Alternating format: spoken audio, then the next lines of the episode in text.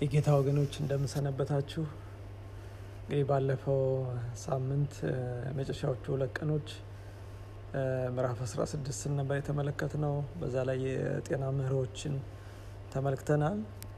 እንግዲህ ሁለት ጥያቄዎች መጥተዋል። የመጀመሪያው ጥያቄ አሁን ካለንበት ዘመን የጤና የጾታ ዴፊኒሽን ከመዛባት አንጻር እኛ ልጆቻችንን ይህን የጾታ ትምህርት ለማስተማር ብቁዎች ነን ወይ የሚል ጥያቄ ተነስቷል።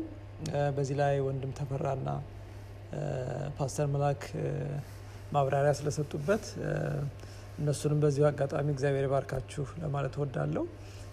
ዛሬ ደግሞ የመጣልን ጥያቄ ከዚህ ጋር በተያያዘ እንግዲህ ተመሳሳይ ጾታ ዝንባሌ ያላቸው ወንድ ሁነው ወንድን የሚያፈቅሩ ወይም ሴቱ ነው ሴትን የሚያፈቅሩ እንግዲህ አሁን ካለንበት ዘመን አንጻር እስከ ጋብቻ የሚደርሱ አሉና እንደዚህ አይነት ዝንባሌ ያላቸው ሰዎች የምንቀርባቸው በቤተሰብ ደረጃ ሊሆን ይችላል፣ በቤተ ክርስቲያን ሊሆን ይችላል። ቢያጋጥም እንዴት አድርገን ነው ትሪት የምናደርጋቸው የሚል ጥያቄ ነው። እንግዲህ ወደ ቀጥታ ወደ ጥያቄው ከመሄድ በፊት እንደው አጠር ያለ ሀሳብ ለመስጠት እወዳለሁ።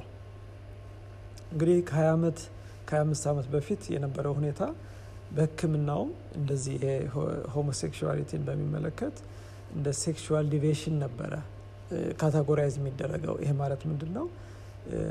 እንደ በሽታ ነበር የሚታየው። ይሄ rehabilitation እየገቡ አሜሪካ ሀገር ብዙ literature ኦች ነበሩ እንደዛ አገግመው ተሽሏቸው የሚወጡበት ሁኔታ ነበር እና አሁን ባለው definition accepted አልነበረም።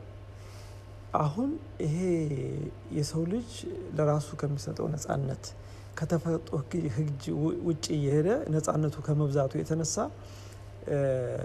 ይሄ categorized እየሆነ ችግር ነው። እንግዲህ በሁለት መንገድ እንመልከተው።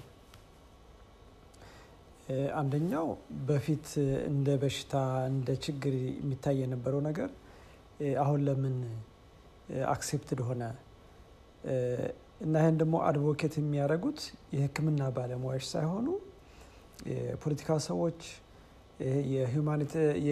በተለይ የሴት መብትና የመብት ተሟጋች የሚባሉት more ቦታ ሰጥተው እያጋነኑት ያሉት ከጤና ባለሙያ ውጭ ያሉት group ኦች ናቸው። ይሄ ደግሞ ምክንያቱም ተሰሚነት የሚኖረው በፖለቲካ ሰዎች ሲነገር፣ የመብት ተሟጋቾች ሲነገር ሚዲያ ላይ ብዙ ቦታ ያገኛል እና አሁን እንዲያውም እኮ እየሆነ ያለው ነገር ስትመለከቱ ለምሳሌ ቲኬት ስትቆርጡ አንዳንድ ኦንላይን የቲኬት ኤጀንሲዎች ከ12 ዓመት በታች የሆኑትን ስትሞሉ ራሱ ወንድ የሆነን ወንድ ብላችሁ ስትሞሉ reject ያደርገዋል። ሴክስ እንትኑን gender ኡን አይመዘግበውም። ምን የሚል ነገር ጀምረዋል። 12 ዓመት ከሞላው በኋላ ነው ወንድና ሴት የሚለየው መወሰን አለበት ራሱ የሚል ነገር ሁሉ አምጥተዋል። እና ይሄ ወዴት እየወሰደን ነው? የእግዚአብሔርን ሀሳብ የእግዚአብሔርን ሕግ ተፈጥሯዊ የሆነው መመሪያ ከመተው ለማያስተውል አእምሮ ከመሰጠት ጋር ተያይዞ የመጣ ነው እና ሰዎች የእግዚአብሔርን ነገር ትተው በራሳቸው መንገድ ከመሄድ የተነሳ ለራሳቸው ልቅ የሆነ ነፃነት ከመስጠት የመጣ ነው። ይሄ ደግሞ systematic የሆነ የሰይጣን ስራ ነው። የሚያጠምድበት መንገድ ይሄ ከፖለቲከኞቹ አልፎ በቤተክርስቲያን ገብቶ ስራውን ሰርቶ ጨርሷል። ስለዚህ ይሄ ከባድ ነገር ነው፣ እናስተውላለን። ግን አሁንም የእኛ ድርሻ የልጆቻችን destiny የምናውቃቸውም ሰዎች የቤተክርስቲያንም ሊመጣ ያለውን ነገር destiny ውን እኛ መወሰን አንችልም። ነገር ግን አስቀድመን ልናደርግ የምንችለው ነገር የእኛ ድርሻ እውነታውን መንገር ነው። እግዚአብሔር ሰውን ወንድና ሴት አድርጎ መፍጠሩን ይሄ ሲወለዱ defect ያላቸው ሰዎች ሊኖሩ ይችላሉ። ይሄ genital defect ያላቸው ሰዎች ይኖራሉ። ይሄ ራሱን የቻለ በሕክምና ባለሙያ ማብራሪያ የሚሰጠው ነገር ነው። ነገር ግን በትክክል ወንድና ሴቱ ነው የተፈጠሩትን ነገሮች በትክክል እንዲያውቁ አድርጎ ማስተማር እንችላለን። አንደኛ መጽሐፍ ቅዱሳዊም ስለሆነ ነው። ተፈጥሮም ደግሞ የሚያሳየን የሚያስተምረን ነገር ስለሆነ ይህን ለመግለጽ አንቸገርም። ነገር ግን ጠንቅቀው እንዲያውቁ በዚህ ተጨማሪ መንገድ ያለብን ይኸውን አንዳንድ ሀገሮች የፈቀዱት ሴትና ሴት ወንድና ወንድ ተጋብቶ ህጋዊ የሆነ የጋብቻ እንትን መስጠት ከእግዚአብሔር ህግ ውጭ የሆነ እንደሆነ ደግሞ ብዙ ጊዜ አስተውላችሁ እንደሆነ በዚህ መስመር የሚሄዱ ሰዎች እኮ ጤነኞች እኮ አይደሉም። አእምሯቸው unstable psychologically ስራ እንኳን ለመስራት የተዛባ ነው ብዙ አብዛኛው ነገሮቻቸው እና መጨረሻቸውም ብዙ ጊዜ የተወሳሰበ ነው። በጣም የ suicide commit ማድረግ chance ኣቸው በዛ group ውስጥ ያሉት በጣም high ነው። ስለዚህ ሪያሊቲውን ይሄን ነገር እግዚአብሔር የሚጸየፈው ነገር እንደሆነ ከተፈጥሮ ውጭ የሆነ ነገር እንደሆነ አስቀድመን መንገድ ነው። ነገር ግን አይበለውና ይህ ነገር እንዲያው ወደ ቅርበት ወደኛ ቢመጣ ሁኖ ቢገኝ ምንድን ነው ማድረግ ያለብን ነው። እንትኑን ማውገዙ አይጠቅምም። በጣም ነገሩን አክብደን እንዴት ይሄ ሊፈጠር ቻለ ብለን ማውገዙ ዋጋ የለውም። ማስደንገጡ ዋጋ የለውም። በጣም ኃይለ ቃል መጠቀሙ ዋጋ የለውም። እና መጸለይ ነው የሚያስፈልገው። ልባቸውን ጌታ እንዲመልስላቸው ወደ እግዚአብሔር እንዲመለሱ የእግዚአብሔር ማስተዋል እንዲያገኛቸው ከመጸለይ እውነታውን ደግሞ openly ከመወያየት የተሻለ ነገር የለም። ሁላችንም እናስተውላለን። በጣም ይሄ ከባድ ነገር ነው።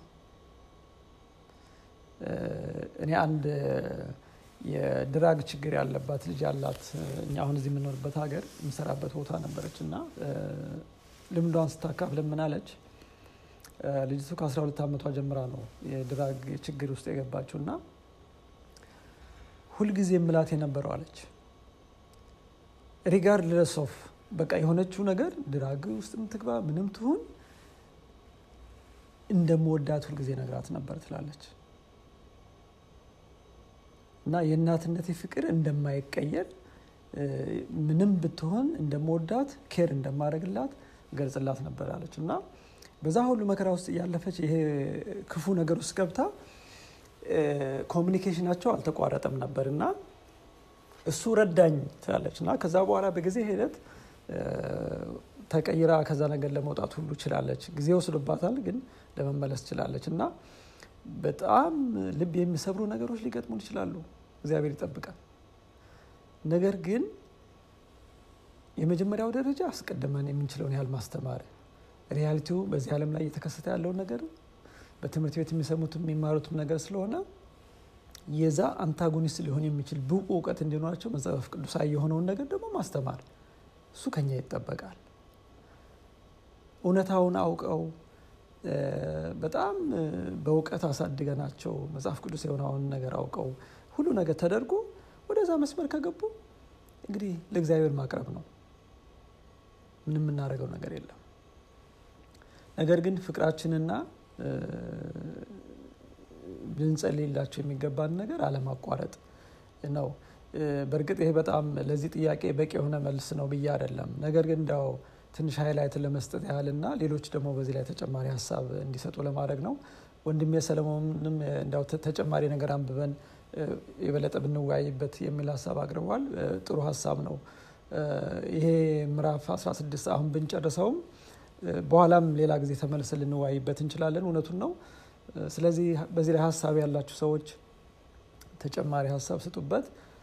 ሰለሞን እንዳለው እንግዲህ ተጨማሪ ነገርም አንብበን ደግሞ ለዚህኛው ድጋፍ የሚሆን የተለየ ነገር ካገኘው እኔም ሞክራለሁ። እንግዲህ ያለኝ ሀሳብ ይሄ ነው።